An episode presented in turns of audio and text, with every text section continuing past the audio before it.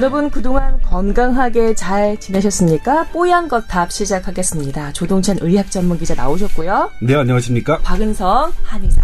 예, 안녕하십니까? 예, 그리고 전 김수원 아나운서입니다. 아이고, 여러분 더운데 어떻게 잘 지내셨습니까? 진짜 이렇게까지 길게 늘어질 줄은 몰랐네, 이번 올여름 폭염. 괜찮아요? 아니요. 아주 그냥 털이 힘들었습니다. 그냥 뾰족해졌네, 살이 빠져가지고. 아니, 근데. 얼굴 살은 빠졌는데, 음. 그 몸통 살은 빠지지 않았습니다. 맥주를 너무 많이 드신 거 아니에요? 그러니까 맥주?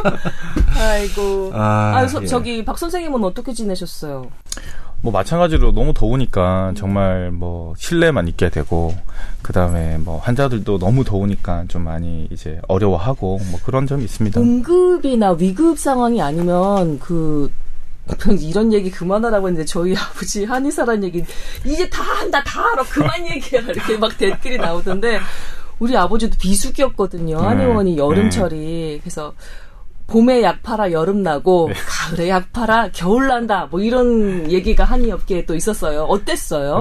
확실히 잘그안 오시죠? 너무 여름이거나 아니면. 또 너무 추운 날은 또 못 오잖아요. 음. 그래서 이제 그런 점이 있긴 한데 또 근데 저희는 이제 조금 약간 특화된 병원이긴 해서 아, 질환 때문에. 그러니까 이제 이제 뚫고 오신 분들이 많죠. 어. 그래서 생각보다는 저희는 계절의 영향을 많이 받지는 않는 것 같아요. 어이구 그나마 다행이에요 애가 넷인데 박 선생님 어, 다 감사하게 생각합니다. 그럼요. 감사하지. 예. 예. 또 박은선 선생님께서 교회 오빠셨어요. 네. 아. 그리고 관련한 그 서클에서 만난 그 여자 그 산부인과 전문의 선생님을 또 이렇게 또 부인으로 맞이하신 분이에요.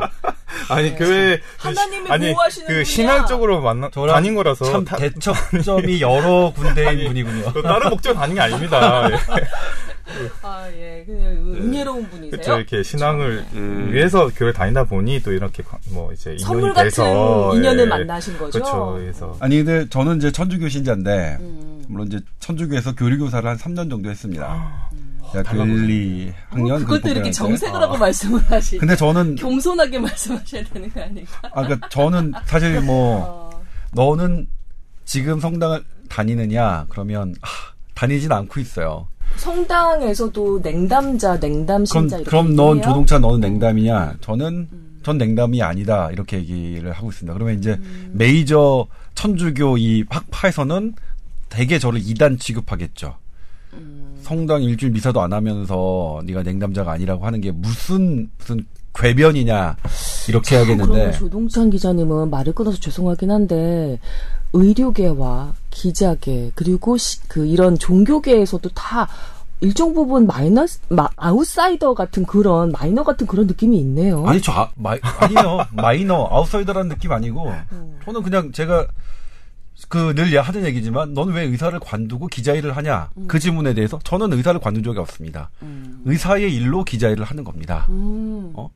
그렇습니다. 냉담자지만 안에는 뜨거운 열정의 신앙심이 그러니까 불타오르고 있는 우리가 거예요. 저는 뭐냐면 어. 삼일체라고 하죠. 삼일체 성부와 성자와 성령이라고 하는데 예전에는 이제 성신이라고 했다가 성령 우리 가운데 우리 함께 성령이라는 거 항상 함께 한다는 뜻이 아 이거 종교적 편파성을 들지만 안 되지만 그냥 간단히 설명하면 그러니까 교회라는 곳이 그 하느님 천주교 말하는 하느님이 있는 곳이 아니라 늘 하느님은 우리 안에 있다. 저는 그렇게 생각하고 우리 안에 있는 하느님을 계속 내가 향하고 있다면 그건 냉담이 아니다라고 생각합니다. 그리고 저는 제가 지금까지 위- 그 위인전이나 어떤 걸 읽었을 때 가장 존경하는 부분 인간으로서 존경하는 사람이 예수님이에요. 그래서 뭐 저도 뭐 사회 변혁가로 예 정말 인정하는 분이죠. 물론 부처님도 존경해요. 그리고 나머지 근데 나머지 분들은 제가 잘 몰라요. 위인전을 읽어본 지 그 다른 종교의 그런 그 창시자분들은 제가 몰라서 만약 알, 알았다면 존경할 텐데 부처님 같은 경우에도 전 상당히 존경합니다. 그런 그의 행보와 그가 갖고 있는 지향점 그리고 그가 그 사람들에게 하려고 했던 가치들 그런 부분들은 전 상당히 존경스럽고 따를만하다고 생각- 생각합니다. 예, 일전에 예수가 정치 사상범으로 그 처형을 당한 거다라는 그런 주장과 이야기를 듣고 상당히 인상적이었던 기억이 나네요. 지금 그 물리적인 발언의 양의 균형을 맞추기 위해서 지금 불교 신자가 필요하거든요. 이게 어떻게 하지? 저희 어머니가 불교 신자인데 저희 네. 가족 없으면 어쩔 뻔했어. 자, 이- 이렇게 더위가 지리하게 이어지고 있는데 이번 주 후반부터는 그래도 나아진다고 하니까 그리고 또 약간 좀 기미가 보이잖아요. 오늘 조금 시원하더라고요. 아침 네. 바람이 제법 선선해졌습니다. 그래요. 예. 그러니까 조금만 더 견뎌보기로 하십시다. 이제는 에어컨 바람이 새벽에는 좀 춥게 느껴집니다. 음, 그래요. 좋았어요. 이번 주까지 어떻게든 한번 견뎌보시고, 그리고 좀 시원한 가을 예, 상상하시면서 예, 건강 관리에 힘써 보시기 바라겠습니다. 또 우리 셋도 모두 다요. 자.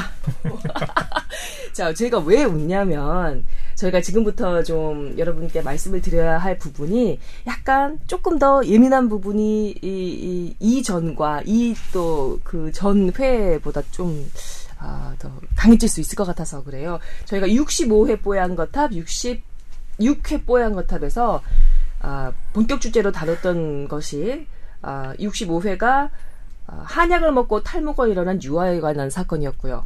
그리고 66회가 진료실의 녹취 녹화 관련한 그런 이슈였습니다. 그 두 이슈가 상당히 이렇게 댓글도 좀 많이 오고 주변에서 반응도 좀 뜨거웠어요. 관련해서 두 분 다 우리 박은성 선생님도 그렇고 조동찬 기자도 그렇고 좀 추가하실 얘기가 있다고 해서 저희가 가져와 봤습니다. 자, 65회 그 한약 먹고 탈모된 유아 관련한 사건이었거든요.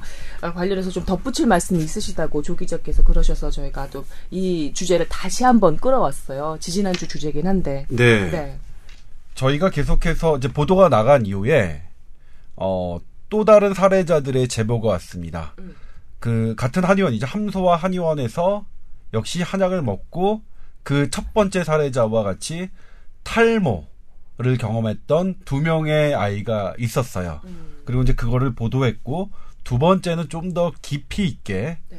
어, 이런 부작용이 나는데 왜 계속 묻혀, 묻혀만 가느냐.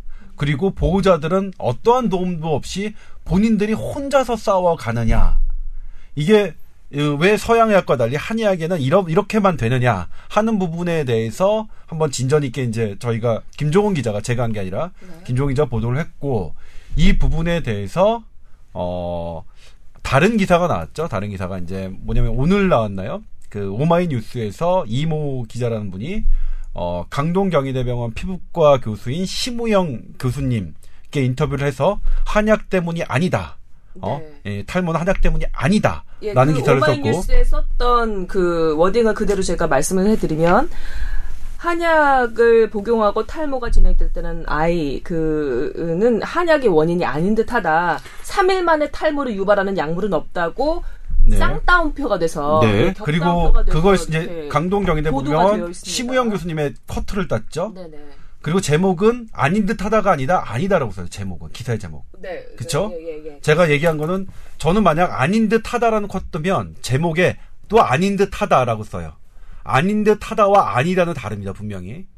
그런데 저희 그 주변에 한의사 그 친구들이 있을 거 아니에요. 이 기사를 저한테 송고를 해주면서 아 소나 너 그 의학 관련한 그 팟캐스트 진행을 하는데 이러한 기사도 있으니 참고를 해주기 바란다. 라면서 이 기사를 송고를 해주더라고요. 네, 이 기사에 대해서 제가 오늘 아침에 페이스북에 링크를 걸었습니다. 링크를 걸었고 제 저의 페이스북의 친구들 모두에게도 다 이이 기사가 있음을 알렸고요. 네. 그리고 이 기사가 어떤 것이 잘못됐는지를 제가 제 페이스북에 썼는데 잘못됐다는 것은 심우영 교수님이 잘못됐다는 건가요? 네, 심, 저희 SBS 김종원 기자가 심우영 교수님께 인터뷰를 했었죠.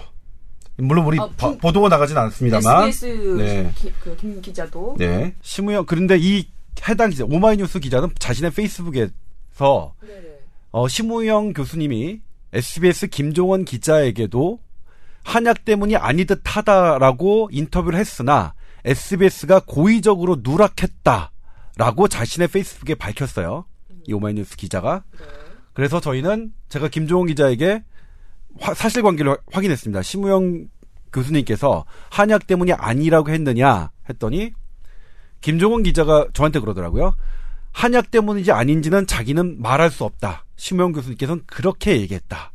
오케이 좋다. 그러면 심우영 교수님이 김종원 기자에게 인터뷰한 전문을 내게 보내봐라. 그래서 전문을 저에게 보냈습니다. 역시 그 전문의 모든 문- 모든 구- 부분에 심우영 교수님은 어, 한약 때문이 아니다라고 인터뷰를 한 적이 없습니다. SBS에. 그러니까 시, 심우영 교수님께서 한약 때문이 아니라고 했지만 SBS가 그걸 고의적으로 누락했다는 부분은 사실이 아니죠. 예, 그 전문은 제가 공개할 수 있습니다. 김종 기자, 그러니까 심영 교수님과 확인해서 그 전문 우리가 고의로 누락하지 않았다는 점. 그 다음에 이것 때문에 제가 심영 교수님과 직접 통화를 했습니다. 아, 그래요? 네, 직접 통화했습니다.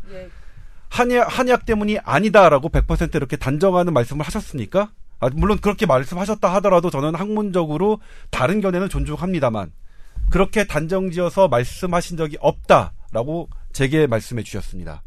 그러니까 약물의 부작용이 100% 아니다라고 하는 부분은 그렇게 얘기하기는 현대 과학으로는 불가능합니다. 불가능합니다. 현대 과학을 전공하신 현대 의학의 면역 피부학을 전공하신 심 교수님께서 그렇게 말씀해 주시, 주셨을 리는 없고 예? 이를테면 이게 대단히 rare하다. 이런 경우는 어떤 rare하다 드물고 드물고 현대 의학이 갖고 있는 메커니즘으로도 사실상은 쉽지 않다. 이렇게 인과관계를 명확하게 얘기하기는 아 그럴까? 그럴까? 그런 그런 경험이 많지 않은 건 사실입니다만 모든 부작용은 그런 희소성, 레어함에서 등장합니다. 이를테면 메르스 사태 때 뭐였죠? 메르스가 2미터 이내에 1시간 이상 감염자와 접촉했을 때만 감염된다는 게 그 이전의 경험이었죠. 네. 예, 그게 메르스가 바이러스를 발견한 5년 동안의 현대의학의 결론이었습니다. 경험이었고 그런데 그게 우리나라에서 깨졌죠. 예, 어, 5분만 5미터 거리에서 5분 이 안, 이내에서 접촉한 사람도 감염됐습니다. 그래서 그 원래 원칙이 무너졌거든요. 그러니까 우리가 아는 그 약물 부작용의 모든 케이스는 전부 다 예외 상황인 거예요. 그렇죠, 그렇죠. 그러니까 뭐냐면 자 여기서 한, 한 가지 살펴볼게. 타이레놀 먹고 탈모 현상이 됐다는 부작용 보고서는 현재 아무데도 없습니다. 현대의학에 근거 없습니다. 하지만 타이레놀을 먹고 그 다음날 탈모가 일어나면 이 부작용 조사 식약처에서 해야 합니다. 그게 하고 있습니다. 예? 그런데 왜, 왜 한약은 그렇게 화- 아이들의 면역, 전문 의사가 하는 자격증을 갖고 있는 사람이 약효를 있을 것이라고 확신하여 학문적 근거를 가지고 하면서 왜 그것에 대한 부작용은 전혀 조사하지 않습니까? 그렇다면 모든 한약은 약효만 있고 부작용이 없습니까? 예? 아무리 아니라고 하더라도 그것이 0.00001%의 가능성이 있더라도 조사하는 게 현대 과학이 갖고 있는 현재 스탠스입니다. 왜냐하면 우리는 아직 완벽하지 않겠, 않기 때문에 까마귀 날자 배 떨어진다고 하죠. 만약 우리가 한 현대의학에서 까마귀 날자 배 떨어지면 까마귀가 난 게 배가 떨어지는 것에 영향까지 조사해야 합니다. 까마귀가 날면 당연히 배가 안 떨어질 거라고 생각하지만 그럼에도 불구하고 까마귀가 날 때의 반발력이 배가 떨어지는 것에 진짜 영향을 주는지 안 주는지를 조사하는 게 우리 현대의학입니다. 왜 왜 한약은 그거 조사하지 않습니까?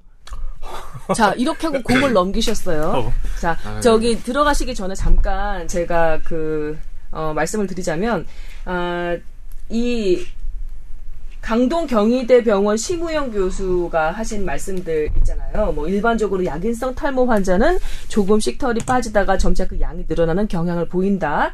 어, 약물이 원인이든 다른 원인이든 탈모가 발생하는 것은 상관 그 탈모 증세는 수개월 동안 천천히 진행하는 것이 일반적이다라고 얘기하셨는데 일반적이다 경향이 있다 이런 얘기는 사실 틀린 말은 아니죠. 그런데 네. 여기서의 포인트는 어디까지나 부작용은 예외 상황에서 발생한다는 네, 그렇죠. 거였던 겁 니다. 예, 요것을 말씀해 주시고 우리 그 심 교수께서 그 인터뷰 하신 내용이 어디가 잘 틀린 얘기를 하신 것은 아니라는 얘기를 조금 더 틀린, 그러니까 예, 예, 그렇습니다. 근데 심호영 교수님도 이 기사를 되게 불편해하시고 오늘 통화에서 어 저기는 단정지어서 얘기한 적이 없는데 네. 단정지어서 기사를 썼다고 얘기했습니다. 이건 이제 물론 이 이걸 했던 이 오마이 이 뉴스의 이모 기자님과 같이 협의해볼 문제지만 저에게는 일단 그렇게 얘기하셨습니다. 저 저한테는 네, 알겠습니다. 자, 그러면 우리 박은선 선생님 말씀도 좀 들어봐야겠네요. 네, 아, 저는 사실 뭐 이렇게 서두에도 말씀드렸지만 제가 달변가도 아니고 아니면 이 협, 이 주제에 대해서 굉장히 이제 자세하게 알고 있는 그런 뭐 협회 관계자나 아니면 당사자는 아니기 때문에 그냥 이제 약간 비켜선 한의사 입장으로 보면 사실은 그 기자님 말씀하신 조사는 해야 되는 거에는 대부분 한의사들이 공감하고 있을 거라는 생각은 많이는 해요. 많이는 하고 일선에서는 사실은 이제 이런 그 사건 때문에 그 함소아가 어떤 피해도 받고 있겠지만 아주 작은 영세한 이런 이제 한의원에서 굉장히 피해를 많이 보고 있는 현실이고 지금 이 왜냐하면 인식이 아 거기서 쓴 약이 어쨌든 어떤 문제가 있다. 이런 것 때문에 정확하게 조사되거나 이렇게 문제가 밝혀진 게 없으니까 한약 먹으면 탈모가 된다. 아니면 한약 먹으면 문제가 생긴다. 이런 인식이 이제 소비자들한테 퍼져 나가다 보니까 이제 작은 데서 오히려 지금 피해를 굉장히 많이 당하고 지금 굉장히 좀 힘들어하는 상황이 있어요. 지금 그래서 저는 이제 그런 입장에서 봤을 때는 좀 조사는 사실 제대로 대상이 맞다고 생각은 해요. 왜냐면 그쪽 문제든 아니면 어쨌든 진짜로 어떤 약자가 잘못됐든 거기 썼던 어떤 뭐 어떤 뭐 이게 과정적인 문제가 있든 근데 이제 대부분 한의사들이 조사 자체를 반대하는 건 아니고 조사가 클리어하게 이루어졌으면 좋겠는데 다만 이제 우리나라에서는 이제 의학계가 이제 가진 비중이 너무 크고 한의계는 사실은 굉장히 마이너한 이제 입장에 있는데 너무 이제 그 한약 때문에 매도하는 분위기나 아니면 이제 한약 때문에 일어났다는 아까 전에 단정적 말씀하시면 안 된다고 했는데 그 또 어떤 그 병원이나 의사 선생님들 같은 경우는 단정적으로 얘기하는 경우는 더 많잖아요. 한약 때문이다. 간 나빠지면 한약 때문이다. 뭐 어디 두드러기면 한약 때문이다. 이렇게 단정적으로 말하는 게 많다 보니까 어쨌든 이런 좀 그 저번에도 말씀드렸던 피해의식처럼 이게 좀 이제 그런 것들이 있어요. 그래서 사실은 뭐 많은 해설을 원하는 거는 공정하게 진짜로 제, 조사가 제대로 잘 이루어져서 실제로 이것 때문에 다른 피해가 안 생겼으면 좋겠다고 생각하는 사람이 많고요. 네. 예, 그렇게 지금 뭐 좀 저는 예, 제가 느끼는 바는 그렇습니다. 아니, 근데 애당초 저희가 이제 짠 게 저는 철저하게 의사 쪽 입장 그리고 철저하게 우리 방은 선생님은 한의사 쪽 입장을 해서 세게 얘기하고 그랬는데 그렇게 아니, 중간에 저기 아니, 하면 아니 그러니까 어, 아니, 그게 이거 이거 내가 내가 나쁜 놈 되는데 아니 그러니까 저 철저하게 역할 나눠서. 좀 많이 네? 너무 이렇게 역할 나눠서 역- 철저하게 이게 말씀하셨으니까 근육이 좀 예. 달라서 아, 그런 그러니까요. 있고요. 예. 이게 상대가 안 되죠. 지금 아, 그래서 아니 그러니까 뭐 일단은 뭐 가- 동료 선생님 한의사 선생님들께서 그 이런 부분에 예. 대해서 하셨던 부분을 그냥 그대로 말씀해 주셔도 될 것 같아요. 그러니까 왜냐면 선생님 선생님. 아니라도 그러니까 초반에는 저번에 말씀드렸듯이 아니 무슨 3일 만에 그 약 먹고 그렇게 되겠어 이런 생각을 많이 했는데 이게 점점점 커지다 보니까 일단은 이제 한사들이 피해도 너무 많이 받고 일단 불만이 이제 좀 많아진 거죠. 그래서 협회처럼 나와야 되는 거 아니냐 아니면 함소에서 제대로 대응을 해야 되는 게 아니냐 이런 생각도 많이 의견이 여러 갈래로 나오고 있어요. 근데 이제 협회 쪽에서는 이게 사실은 그쪽 그 거기서 어떤 문제가 생겼는지 모르는데 한약 전체가 이런 것처럼 나서는 것도 지금 이게 뭔가 애매한 것 같고 그렇다고 함소에서는 어떤 크게 뭐 이렇게 이게 뭔가 그 뭐 이렇게 뭐 해결을 한다 이런 게 없고 자기 그 홈페이지에 이제 사과문을 걸고 한 그 이제 변- 해명의 글을 올리고 하니까 해명도 되게 제가 보기엔 참 음. 아유 정말 제가 그 그래서 함수와 보도 자료를 그 인용해서 제가 페이스북에 글을 올렸는데 그게 한뭐 20회 가까이 인용됐습니다. 그 많은 분들이 봤죠. 음. 아마 뭐 적어도 몇천 명 아니면 몇만 명 정도께서 보셨을 것 같은데 아무튼 뭐 말을 끌어서 죄송합니다만 저는 개인적으로는 함소와 한 의원이 그 체인이 정말로 영세업자냐? 아니죠. 아, 메이저 대 말씀하시는 메이저고, 예, 지금 그리고 상당히. 권력기관이고 상당히 자금력이 있으며 그다음에 보니까 이런 언론 진출의 광고 이런 것도 상당히 많이 하시더라고요. 네. 예? 절대로 여기서 갖고 있는 매출 규모나 이런 것들이 그럼요, 그럼요. 어 뭐 음, 지금 장- 박 선생님이 아, 예. 말씀하시는 거는 이런 대형 체인 한의원 때문에? 때문에 영세 한의원들이 타격을 입는다. 그래서 이렇게 안타깝다라고 오면 환자들 오면. 그런 이제 보도가 나왔는데 괜찮냐 물어보는 이 질문에 대답하기가 참 바쁘다고 지금 왜냐면 저도 사실은 이번 주에 세 분 정도한테 그런 질문을 받았거든요. 그런 보도를 봤는데 참 이게 그 여기는 괜찮냐 그거 뭐가 되는 거냐 우리 아이한테도 예전에 먹인 적이 있는데 그거 어떻게 해야 되냐 그러니까 저는 또 진료 시간에 또 많은 부분에 이거 해명하느라고 도 바쁘고 그래서 사실은 뭔가 클리어하게 사실은 뭐 좀 하는 게 서로 서로 좋지 이제 생각이 듭니다. 그런 경험이 사실 의사들은 훨씬 많습니다. 자궁경부암 백신 부작용 논- 네. 나면 소아과 제 친구 소아과 전문의들은 외래 보는 내내 그 설명해야 됩니다. 그다음에 타이레놀 부작용 논란 나면 타이레놀 처음에 있던 모든 약에 대해서 그러고 최근에 당뇨병약 부작용에 대해서 논란이 있었죠. 원래 해왔던 일이고 그건 의사로서 너무나 당연한 일입니다. 그 부분이 하기 싫다. 부작용 있는 것에 대해서 설명하기 싫다. 그건 말이 안 되죠. 아니 좀 근데 가- 응, 예, 다른 거는. 이제 또한 양약 이렇게 우리 그 보통 의학 같은 경우는 이제 그런 거에 대해서는 하나가 잘못됐다고 해서 모든 전체로 퍼지진 않잖아요. 병원을 절대 안 간다. 뭐 이런 게 없는데 한의학, 한의학이라는 거 약간 대체제 같은 성격이 좀 있기 때문에 만약에 이게 문제가 있다고 하면 난 다시는 안 가. 어, 너 그거 갈 필요 없지. 이런 식으로 모든 자체가 이제 죽어 버릴 수가 있으니까 거기에 대해서 굉장히 이제 으, 으, 그 걱정을 많이 하는 거죠. 네, 타이레놀 그러니까 부작용이 저는 있다고 그래서 해서 그래요. 저는 뭐냐면 네. 솔직히 말해서 냉정하게 말해 저 개인적으로 제 모든 주변 사람들에게 다시 당신 그러니까 이렇게 부작용이 난 사람들에게 환자들에게 그것도 어린이에게 이런 태도를 보이는 함서아 의원은 정말 가지 마세요.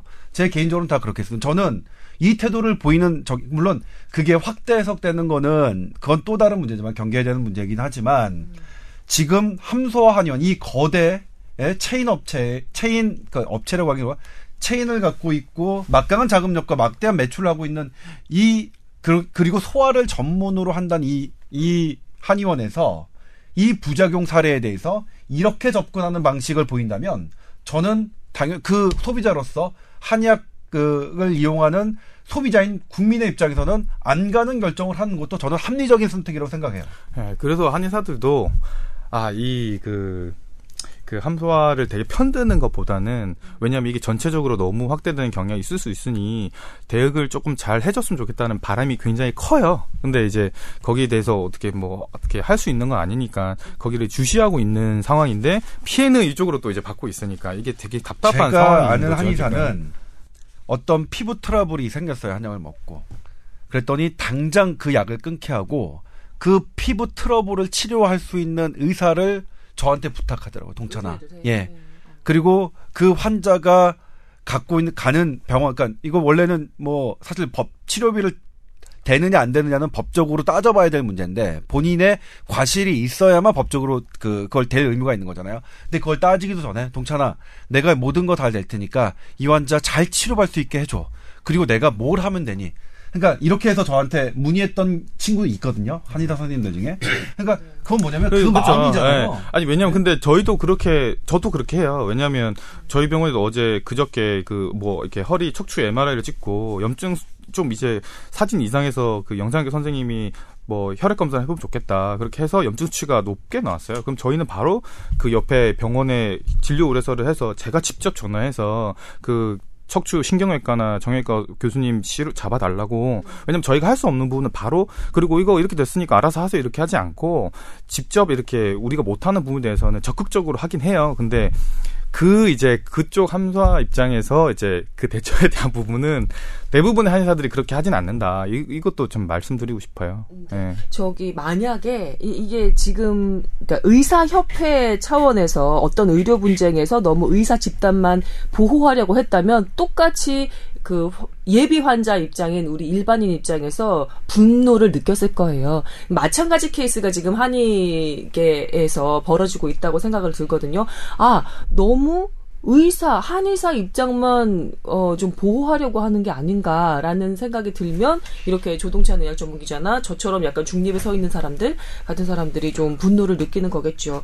근데 사실 전문가라는 거 의료인으로서 전문가로서의 윤리라는 게 있잖아요. 사회적인 책임을 주지 않을 거라면 그 전문가 집단으로서의 의료인이 도대체 무슨 그 존재 의- 의미가 있겠어요. 그래서 저번에 그때 그 방송을 하고 제가 그 다음날 또 뭔가 이렇게 마음이 좀 아, 계속 생각이 나고 불편해서 이제 좀 여러 가지 또 서치도 해보고 하는데 그 한겨레 신문사에서 그 그런 그 보- 기사를 썼더라고요 기자님이 한의학에 대해서는 어쨌든 부작용이나 아니면 그 이후에 어떻게 이런 대한 고지나 설명이 되게 부족하고 이제 어떻게 뭐, 뭐 어떤 문제가 생겼을 때 어떤 약제가 들어가서 어떻게 할 거다 아니면 이렇게 문제가 생겼을 때 그런 데에서 너무나 아니라고 방임적이 대처하고 있는 거는 너무 문제가 있다 이런 얘기를 해서 사실은 저도 그 기사에 되게 어쨌든 함수가 문제 되는 거는 약간 좀 이제 좀 마음이 아프지만 그래도 그 기사에 되게 공감했어요. 우리가 이런 데에서 너무 아무렇지도 않게 생각하고 있고 그러나 말씀하신 뭐 무슨 문제가 생기면 뭐가 자료에 대해서 제출하고 그런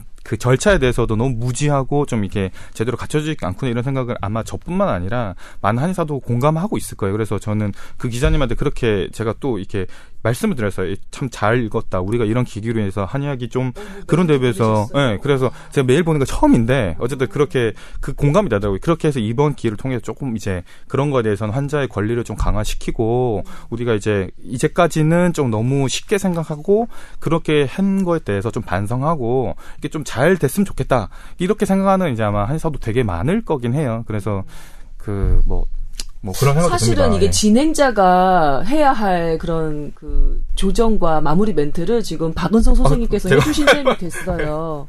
그래서 그렇죠, 제가 우리 제가 좀 주- 그만. 준비해온 그런 빨리, 멘트들이 박은성 선생님께서 너무나 그 아니. 딱 중립적이고 빨리. 균형 잡힌 시각으로 말씀해 거 주셨기 우리 때문에 김성 선배 조정의 달인 조정을 되게 좋아하신단 말이에요. 마무리 멘트, 제가 빨리 정리, 마무리 정리. 뭐가 빨리 끝내고 싶은 마음이 컸나 봐요. 이렇게. 야, 아니 근데 아휴 또 이렇게 사족처럼 붙이면 또 네. 얘기가 길어지긴 하겠지만 저한테 이렇게 의견 보내주신 한의사 분들이 그러면 아니 그 의료 기기들 있잖아요 현대의학 의료 기기들 못 쓰게 팔다리 다 묶어놓고 이렇게 약 문제만 생기면 득달까지 달려들어서 한의사 전체를 한의계 전체를 매도하는 입장에서 상당히 불편할 수밖에 없다라는 그런 불만도 많이 저한테 오히려 그래서 저는 그분들께. 아니면 불편하셔야 된다고 생각합니다. 물론 의료기기의 한의사 입- 그 사용은 저는 뭐라고 생각하냐면 그래서 제가 그랬어요. 이거 의료기기 다 사용해 주면은 그 얘가 뭘 탈모 안 될 수 있었던 거야? 그러고 물어봤었죠. 예, 아니, 말은 못 하더라고요. 그건 좀 별개 문제인데 그렇죠. 부작용과 의료기기 현대 의료기기를 사용한 한의사의 사용 여부는 이제 이건 사실은 이제 그 얘기를 저기 하는 건 저는 이제 논점 일탈이라서 음, 그렇죠. 그렇게 토론하는 것은 바람 그 좋아하지는 않지만 이건 그거대로 들여다볼 구석이 있다고 생각해요. 저는 뭐냐면 많은 선생님들이 개원이 선생님들이 반대하시겠지만 저는 어떤 의견을 얘기하냐면 한의사 선생님들도 충분히 교육받고 그것에 대한 관리가 서, 그러니까 현대 의사처럼 한다면 그걸 막을 권리가 의사에게는 없다고 저는 생각해요. 근데 다만 제대로 교육받지 않고 현대 의료기기가 갖고 있는 작용과 부작용에 대해서 충분히 숙지하지 않은 상태에서 먼저 작용에 대해서만 하시겠다 하는 건 안 되겠죠. 그러니까 그렇게 물론이죠. 충분한 교육과 그다음에 그런 것들이 시스템이 갖춰진다면 그게 한의계 내부에서 한다면 맞아요, 더 맞아요. 좋겠죠. 더 좋겠죠. 그렇죠. 그럼 갈등 없이. 예. 그게 그 현대 의학에서 그러니까 의사들이 보기에도 아 저런 시스템 갖춰놓고 저렇게 했네라고 인정받는다면 저는 그것에 대해서 한의 선생님들이 이 기계를 사용할 권리를 막을 권리는 그 의사에게 없다고 저는 생각해요. 그 누구도 없다고 생각하기 때문에 근데 그 한의사들이 그렇게 하면 서로 욕, 저희끼리도 욕해요. 제대로 욕, 공부하지도 않고 제대로 알지도 못하면서 뭔가 이렇게 뭔가 해보려고 하면 그런데 이제 일선에서는 뭔가 병원 진단 내릴 때 요즘은 이제 그 사회 발전을 하잖아요. 의학도 발전하고 근데 우리가 옛날 병에만 이 갇혀 있을 수가 없기 때문에 뭔가 진단을 내리려면 그런 기록들과 아니 검사 자료가 필요한데 이게 아무도 못하는 이제 그런 어려움이 있긴 해요. 근데 저희 예를 들면 저는 이런 게 좀 이상적이 생각하는데 저희 병 같은 경우는 지금 양한방 협진으로 영상의 선생님이 계시고 그 다음에 어쨌든 양방 검사나 이제 피 검사나 혈액 검사나 엑스레이나 뭐 MRI나 이런 것들을 이게 의뢰를 할 수가 있어요. 근데 저희가 나와도 저희가 판단하는 경우 한 번도 없어요. 예. 왜냐면 다 영상학교 선생님을 듣고 보통은 얘기해요. 왜냐하면 그래서 이게 영상이 기계 풀어져도 제 생각에는 이 한의사들이 엑스레이를 찍는다거나 이럴 경우가 진짜 극히 드문요. 만약 근데 그 사람 했다. 근데 어줍지 않게 한다. 그러면 저희끼리도 아마 서- 그분을 뭐 이렇게 하지 않을까 싶은 그래서 그 의사 선생님 많이 걱정하시는 게 사실 좀 기우이지 않을까. 왜냐하면 지금도 보면 저희가 알아서 안 하거든요. 얘기가 네. 점점 방사상으로 퍼져가고 네, 있죠. 네. 예, 선배가. 좋아하는 거잖아요. 또 김성 선배가 방사성으로 퍼져가는 거. 근데 뭐 이를테면 뭐냐면 이게 어떤 그런 그러니까 이게 이제 소비자 중심으로 생각하면 그때는 우리 박은성 원장이 말씀하셨던 건데 불편할 수 있잖아요.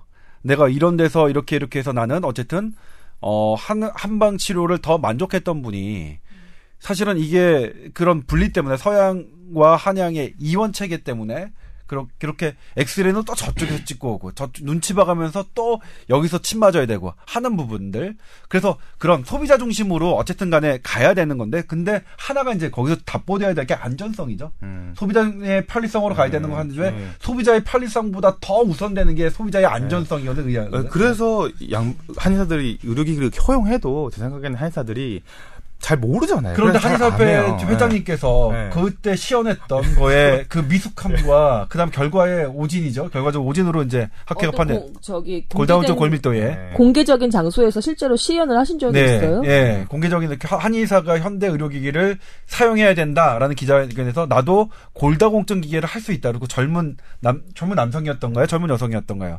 그래서 이 골밀도를 해, 놓고 판독을. 판독을 본인이 아 이거 이 사람 골다공증 있다. 라고 했는데 그 판독 결과가 틀렸죠, 결과적으로. 그래서 창피를 많이 당했죠. 아. 그래서 저희도 도대체 이게 아. 어떻게 그렇게 할 수 있냐 이렇게 하는데 그러니까 제가 한의사 입장에서 보면 이게 의료기 허용돼도 제가 잘 모르는 부분에서는 이게 섣불리 나설 수가 없어요. 그런데 이게 편리성이 도입이 되면 훨씬 더 이제 환자한테 뭔가 정확하고 이선 이거는 이런 질, 질환이니까 저희가 할 수 없습니다. 저쪽으로 이제 저쪽에서 치료 받으셔야 받으셔야 됩니다라고 조금 더 이제 객관적 이나 정확하게 말씀들 드릴 수가 있으니 어쨌든 어떤 진료 입장에서는 더욱더 좀 필요한 입장이 좀 있어요. 예. 지금 그 박 선생님 계신 병원에 양한방 협진 체제가 뭐 지금으로서는 가장 대안이 되겠지만 많은 한의원이 그런 상황은 아닐 테니까 음. 예 그래도 어, 환자로서는 안전성이 답보가 최우선이니까 음, 뭐. 양, 그 양방이라고 얘기해서 좀 예서- 죄송하긴 한데, 예, 그 현대의학의 도움도 받으시고, 그리고, 어, 저, 한의원도 가시고 이렇게 좀 왔다 갔다 하시는 그게 지금으로서는 좀 낫겠네요. 예. 예, 저는 이제 이 이것도 되게 민감해요. 그러니까 일 보면 이제 제가 얘기했던 한의사가 적정한 교육을 받고 그걸 관리하는 시스템이 시스템이 마련되면 한의사의 현대 의료기기를 의사가 어떻게 그거를 안 된다고 막을 수 있느냐. 그러니까 시스템을 똑같이 그러니까 서양 그러니까 이를테면 의사가 하는 대로 똑같은 시스템이 그쪽에도 도입된다면 이거 얘기하면 저 장난하는 게 비판 받습니다. 네, 그- 그- 엄청난 그럴 비판 것 받습니다. 예? 저는 이렇게 생각해요. 지금 그 현대 의학이 병이 발병을 하고 문제가 생기고 난 다음에 그 후처리에 중점을 두고 있잖아요. 그런데 어, 한방 같은 경우는 예방의학 몸이 약간 찌뿌둥한 것 같아. 병원에 가면 병이 없다고 그래. 질환이 없다고 그래. 하지만 나는 불편해. 같은 그 예방의학과 어 그 병의 그, 음, 그 치료 받고 난 다음에 몸을 이렇게 좀 보하는 그런 그 약간 좀 이렇게 좀 그 분야를 달리해서 서로 서로 이렇게 좀 윈윈할 수 있는 그런 분야로 이렇게 좀 성장해 나갈 수 있을 것 같거든요. 그렇게 되면 좋을 것 이상적일 것 같아요. 저도 저는 그래서 결국 저는 지난번에 얘기했지만 저는 의료 일원화가 답이 아니라는 저는 생각을 해요. 의료 일원화라는 얘기를 하면 이것도 저, 저 엄청나게 돌 비판합니다. 맞죠? 예, 돌, 네, 돌 맞습니다. 돌 그, 맞죠. 그 같은 의- 의학을 전공 선생님들께 돌 맞을 일이지만 전, 전 이제 그때 그 선생님들에게 얘기하는 게 뭐냐면 그럼에도 불구하고 우리 의사들이 정말로 이렇게 소- 그러니까 아까 단정지어서 한약은 나쁘고 비과학적이고 뭐 이렇게 절대로 없어져야 될 학문이라고 주구장창 얘기했지만 현상은 소비자들이 이용하고 있다. 이용하고 있는 소비자들의 실태는 우리가 인정해야 된다. 그리고 소비자는 대체로 현명하다고 우리가 현명하고 합리적이라고 생각해야지 본인의 몸에 관한 거를 그렇죠. 함부로 하진 않는다. 그렇다면 환자들이 현대 의학에서 부족한 점을 느끼고 있기 때문에 네. 그렇죠. 한의원들을 찾고 있는 그럼 우리가 모르는 우리가 현대 의학에 모르는 한의학에 무언가는 있을 것이다. 그리고 그것 그것 또한 우리가 과학적으로 해, 해 그러니까 접근할 필요는 있다. 그러니까 부작용에 대해서 우리가 과학적으로 막 안 한다 이런 이런 것만 하지 말고 그것 부작용도 과학적으로 접근하듯이 한약의 효과도 우리가 그러니까 물론 기전 기전 자체를 막 해, 메커니즘, 현대의학의 메커니즘적으로 설명할 수는 없겠지만, 통계적으로 설명은 저는 가능할 거로 생각하거든요. 한약의 효과를 봤던 사람과 안 했던 사람, 통계적으로 하는 방법은 저는 대안이 될 수 있을 것 같아서, 그런 쪽으로 보자.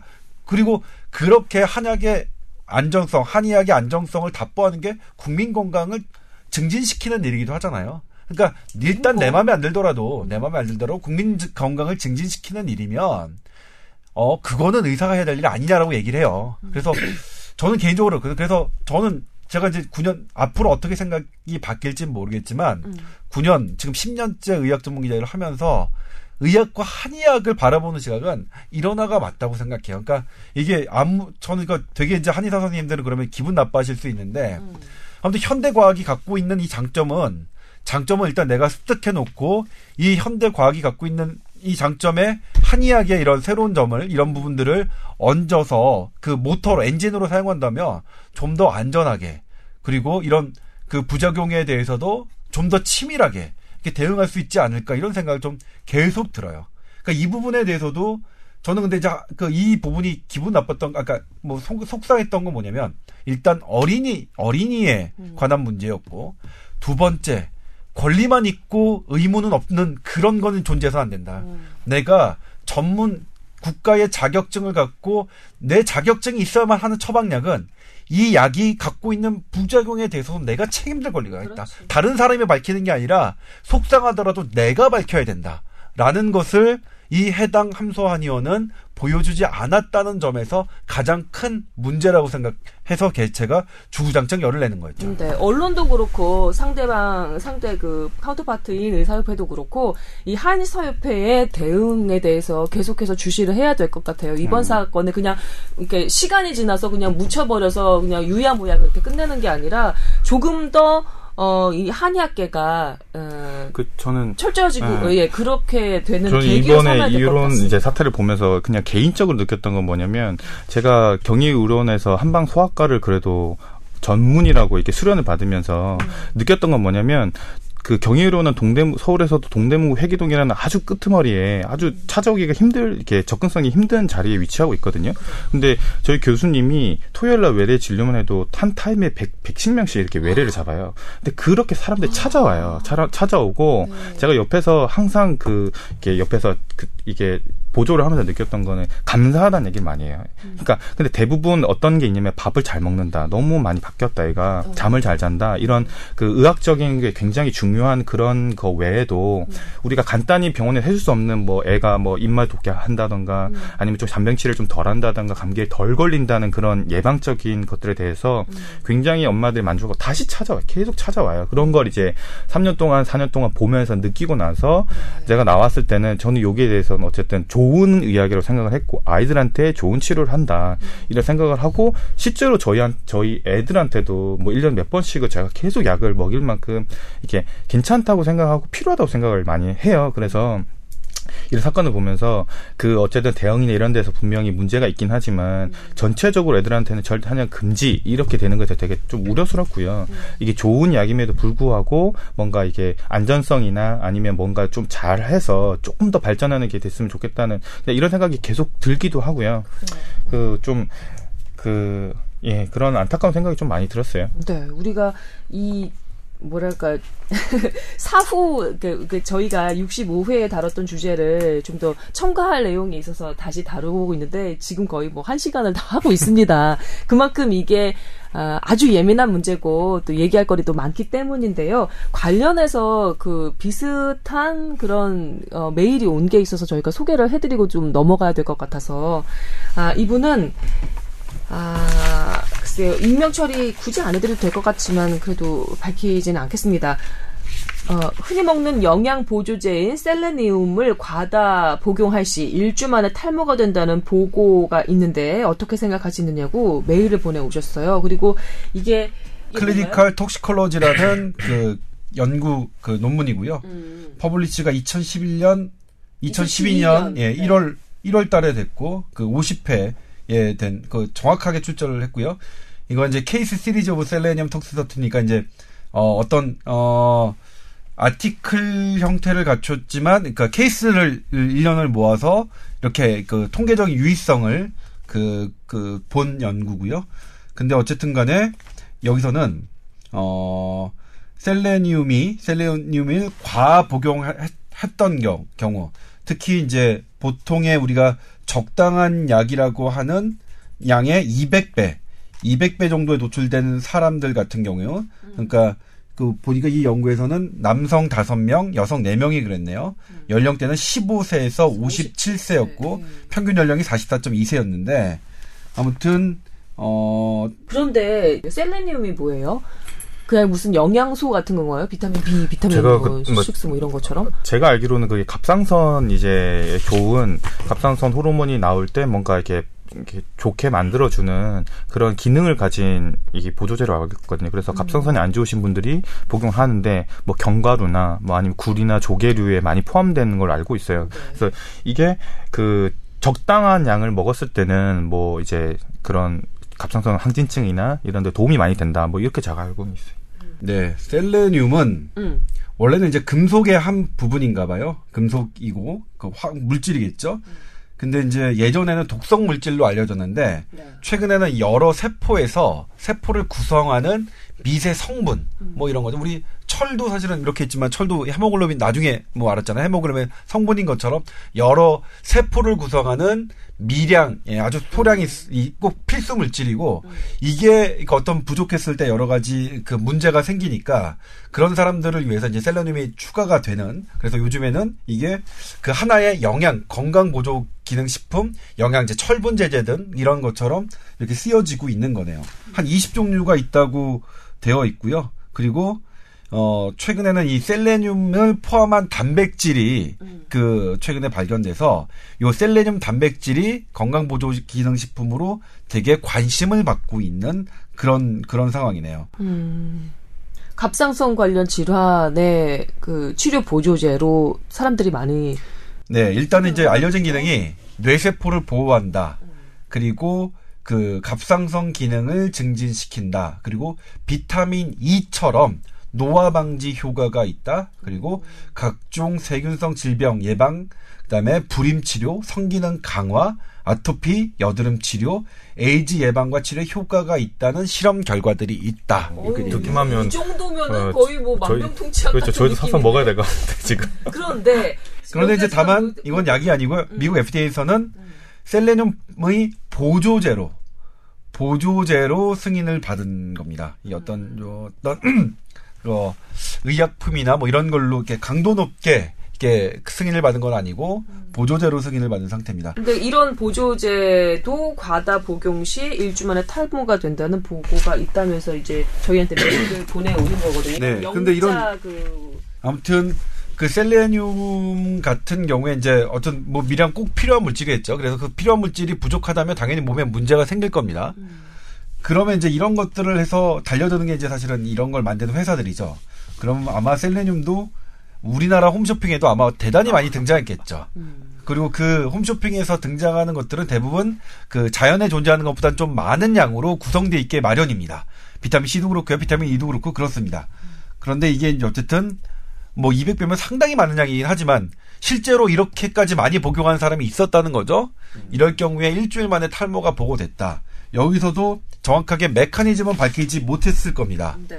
여기서 이제 일단은 전문이 아니라 이제 앱스트랙트라고 해서 이제 요약본인데 요약본에는 네. 메커니즘이 밝혀지지 않았고 다만 이런 현상이 분명히 있음을 경고하고 있는데 이런 데서 출발합니다. 항상 부작용 연- 연구는 이렇게 어, 과학적으로 설명되지 않는데 이런 현상이 있는데 그럼 어떻게 더 그런지 한번 더 폭넓게 조사해 볼까?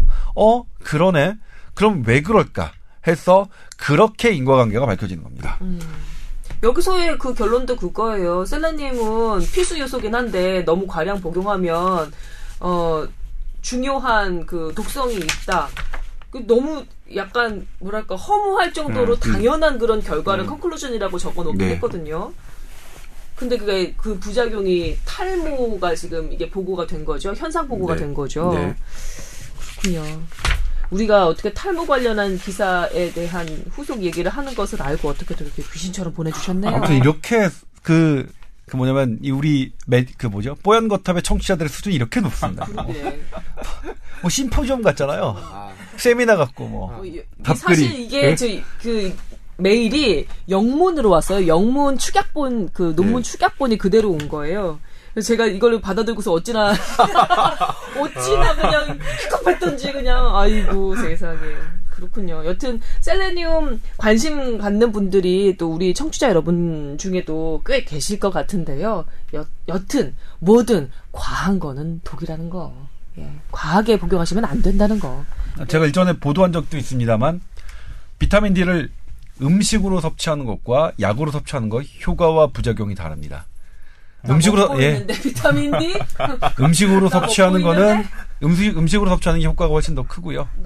그리고 비타민 약- D가 어디 어디 들었죠? 네. 버터, 치즈, 우유, 우유 뭐 그렇죠? 아, 유제품에. 예, 유제품에. 아, 그 비타민 D를 드롭 형식으로 해서 기름 몇 방울 그 이렇게 네. 먹게 하는 경우도 있던데 지용성 비타민인가 보죠? 네. 비타민 A, D, E, K는 지용성입니다. 기름에 흡수됩니다. 근데 어쨌든 그, 결- 그 결과에서 비타민 D가 어쨌든 우리가 되게 중요하게 생각하는 것은 칼슘이 뼈에 침착할 때 비타민 D가 있어야만 하거든요.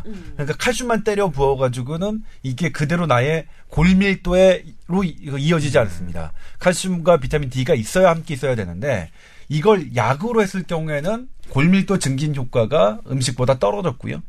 그 다음에 약으로 때려 부었을 때는 콩팥이나 이런 데에 돌이 쌓이는 그런 부작용이 음식보다 더 많았습니다. 예. 그러니까 우리가 예전에는 그렇게 이렇게 하는 거 약으로 이렇게 보충하는 거 되게 좋을 거라고 생각했는데 그 손쉽게 약을 통해서 섭취하는 거는 그 약이 갖고 있는 부작용도 손쉽게 나타난다. 뭐 생각해 보면 너무나 당연한 네. 건데 그것도 현대 의학이 그냥 그한 십몇 년에 걸쳐서 경험을 통해서 알아낸 겁니다. 음, 우리 그 학창 시절에 실과 가정가사 시간에 이런 거 나오거든요. 뭐 음식 영양 섭취 관련해서 지용성 비타민들은 수용성 비타민들에 비해서 과량 섭취할지 부작용이 훨씬 더 위험할 수 있으니까 음, 조심하라는 식으로 가르치거든요. 아, 그러니까 이, 그거 이제 대표적인 게 ADK가 너무나 많으면 이게 이제 콜레스테롤의 대사하고도 관계, 관계가 있거든요. 특히 비타민 E 같은 경우에는 그래서 지금 비타민 E는 진짜 우리가 권장하는 게 맞느냐 안 맞느냐 이 논란도 있어요. 알약으로 먹는 예, 것이. 예. 음. 근데 수용성 비타민은 그 비타 대표적인 게 비타민 B, 비타민 C죠. 예.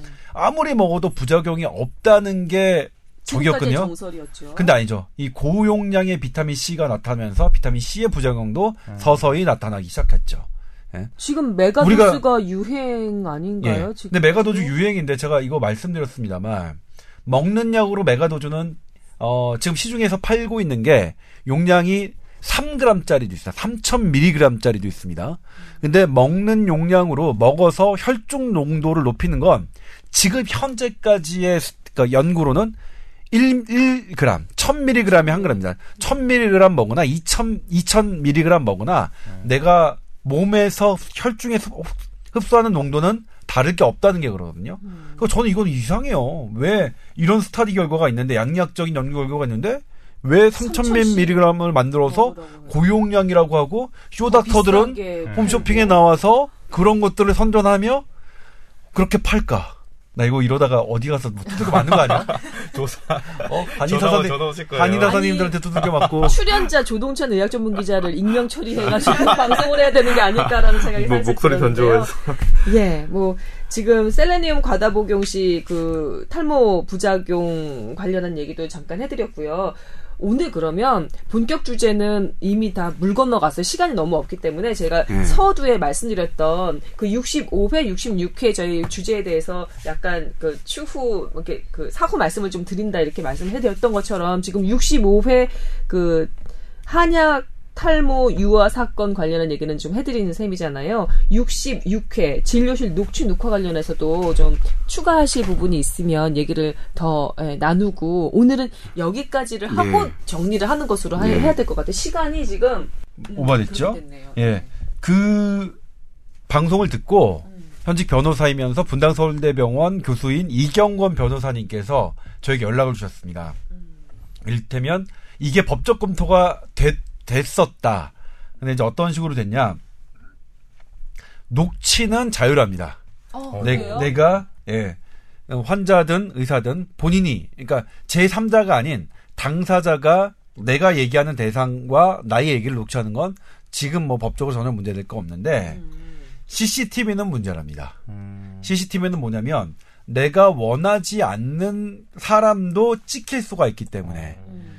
그러니까 유령 수술 다른 의사가 수술하는 것이 절대 잘못이라는 것은 인정하지만 그렇다고 해서 그걸 막기 위함이 내가 원치도 않는데 찍히는 그런 그 그런 탈법인 것이 방법이 되어서는 안 된다는 의견을 주셨고 그 다른 나라 사례도 다 그 봤는데 미국이나 유럽 같은 경우에도 이제 유령 수술 같은 경우는 엄격하게 금지하고 있어서 이걸 막는 법에 대해서 고민해 봤는데 어, 유럽도 없고요. 그러니까 CCTV를 통해서 막는 거. 근데 미국에서는 한 사례가 이제 벌로 이게 유령 수술 하지 말라고 했는데도 또 유령 수술하고 또 유령 수술 하지 말라고 했는데 또 하고 한 병원에 대해서 페널티로 일정 기간 수술방에 CCTV를 다룬 것. 그러니까 음. 그 다른 것이 그, 그 사례는 있지만 그 전반적으로 그 그렇진 않다. 그러니까 뭐냐면 이게 그 의미인 것 같아요. 어떤 잘못된 현상을 막는 건 중요한데 그 막는 방법이 개인의 기본적인 초상권과 인권을 침해하는 것까지 나가서는 안 된다는 의미 같습니다. 진료실에는 그러면 녹취 같은 경우는 내 목소리가 녹음되는 걸 원치 않는 사람의 같은 경우는 어떻게 되는 거죠? 그 인권은 괜찮은 거예요? 그러면? 네, 녹취는 그렇답니다. 저는 이제 법, 법 전문가는 아닌데 내가 김소은 선배랑 얘기를 해요. 내가 제가 당사자예요. 그래서 제가 그거는 김소은 선배 동의를 받지 않아도 녹취 하는 거는 예, 내 목소리 내가 얘기하는 거고 내가 묻는 거고 내가 하는 거니까 그 부분은 관련이 없는데 다만 제 3자가 녹취하는 거는. 그건 아니라고. 이제. 그건 이제 사실 도청이죠. 허락을 받지 않고 하는 거는. 아, 그렇군요. 그런 법적 검토를 에, 좀 받으셨었군요. 네. 예, 요, 요 추가 사항까지 저희가 말씀을 드리면서 오늘 순서를 마감해야 될 것 같은데, 우리 박은수 선생님 오늘 수고하셨는데, 네. 마무리 멘트 할 그 권리를 드리겠습니다. 드리겠습니다. 가끔씩 생각하는 게 달변가도 아니고 분명히 이제 한의학에 대한 입장이나 아니면 한의학에 대한 이제 사례들이나 아니면 이런 것들을 더 자세하고 잘 설명해 줄 수 있는 분들이 많을 거라는 이제 생각을 많이 해요. 그러니까 이런 주제가 있으면 이 주제에 대해서도 충분히 아니면 어떤 입장에 대해서 아니면 방법에 대해서 충분히 많은 설명을 해 주실 분들이 많을 거라고 생각하는데 저는 거기에 대해서는 사실 하, 내가 참 이게 옆에 관계자도 아니고 아니면 당사자도 아니고 그 옆에서 지켜보는 사람으로서 내가 내 의견이 너무 전달이 잘 안 되거나 다른 사람들의 생각을 이렇게 종합적으로 제가 설명을 잘 못하고 있는 거 아닌가 이런 생각이 들어서 참 이게 어려울 때가 있고요. 그런데 어쨌든 그 제 3자 어떤 그, 그 몸담고 있는 사람의 이런 의견도 있다는 정도로만 좀 받아주셨으면 좋겠고요. 제 개인적인 얘기도 조금 덧붙여 볼까요? 저는 보통은 이제 그 현대의학 쪽 그리고 한의학 쪽의 양쪽 의견을 피력하는 분들을 모셔놓고 이제 이렇게 방송을 하면 극단으로 극단으로 가서 결국은 싸움으로 번지는 경우가 많고 접점을 찾기가 너무 힘든 경우가 다반사인 것 같아요. 거의 모든 방송에서 그런 것 같은데 우리 뽀얀 거탑 이 팟캐스트 방송에서 조동찬 의학 전문 기자도 그렇고 우리 박은성 한의사 선생님도 그렇고 항상 전문가 집단의 책임과 그리고 그 환자가 의료 소비자로서의 그 권리 를 어떻게 존중받을 수 있느냐가 포인트라는 것을 놓치지 않고 말씀해 주시기 때문에 그래서 어 가장 듣기에 아 이런 길이라면 우리 의학계가 한번 걸어볼 만하다라는 길을 미리 이렇게 좀 이렇게 좀 그런 어 뭐랄까요 그 아이디어를 주는 것 같은 그런 느낌이 들어서 저는 들, 두 분의 말씀을 들으면서 상당히 마음이 좀 놓였어요. 답답한 것도 있었지만 현실이 답답한 것도 있었지만 마음이 좀 놓였습니다. 아마 그 점은 우리 뽀얀거탑 팟캐스트 방송 청취자 여러분도 저와 동감하실 거라고 믿어요. 아, 생각보다 그리고 또 이 방송을 듣는 분이 굉장히 많다는 사실을 그러니까. 이번에 참 많이 아니, 뭐, 느꼈습니다. 진짜 아, 연락도 많이. 오고 막 네. 그렇더라고요. 예. 예. 저는 그래서 부재중 제가 모르는 전화가 오면 겁나요. 겁나지. 아주 겁나지. 겁나요. 예, 저희가 그런 방송 하고 예. 있다는 거 여러분께 다시 한번 말씀드리면서 아, 저는 그 그런 거 많이 당했는데 이 사, 사안 말고도 음. 사실 어떤 걸 비판하는 기사는 늘 그런 거에 시달리는데 그래서 기자님들이 되게 하, 진짜 히- 스트레스를 많이 받을 수 있겠구나 생각을 들더라고요. 저는 뭐 조금 연락 받는 것도 이게 스트레스를 받던데 이게 그렇습니다. 음, 형님한테 뭐 뭐. 아 기자는 아무나 사랑해요. 아무나 하는 게 아니구나. 아니 외모도 해야 되고 말도 잘 그 멘탈도 강해야 되고. 네. 자, 뽀얀거탑 이번 회차 여기서 마무리 짓도록 하겠습니다. 저희가 오늘 가져온 어, 그 주제와 그리고 여러분께 건강 상담 해드릴 그런 메일은 다음 회차에 예, 소화하는 것으로 하겠습니다. 여러분 다음 주에도 건강한 모습으로 우리 다시 만나요. 감사합니다. 수고하셨습니다. 네 고맙습니다. 감사합니다.